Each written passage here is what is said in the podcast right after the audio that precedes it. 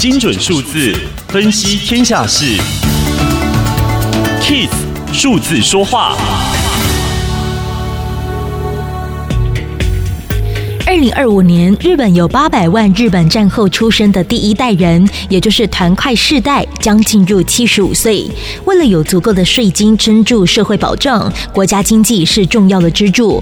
然而，现今企业面对的不只是少子化、劳动力不足的问题，在经济高度成长期的创业家也迈入隐退高龄期。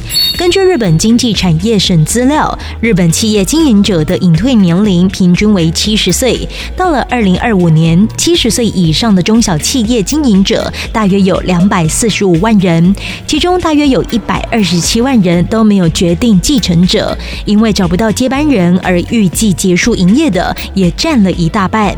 这个问题如果置之不理，日本将可能丧失高达二十二兆日元的 GDP。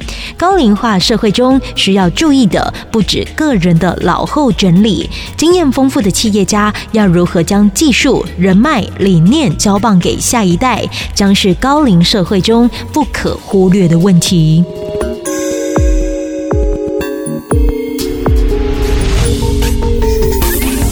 以上资讯由天下杂志提供，Kiss Radio 与您一起用数字掌握天下事。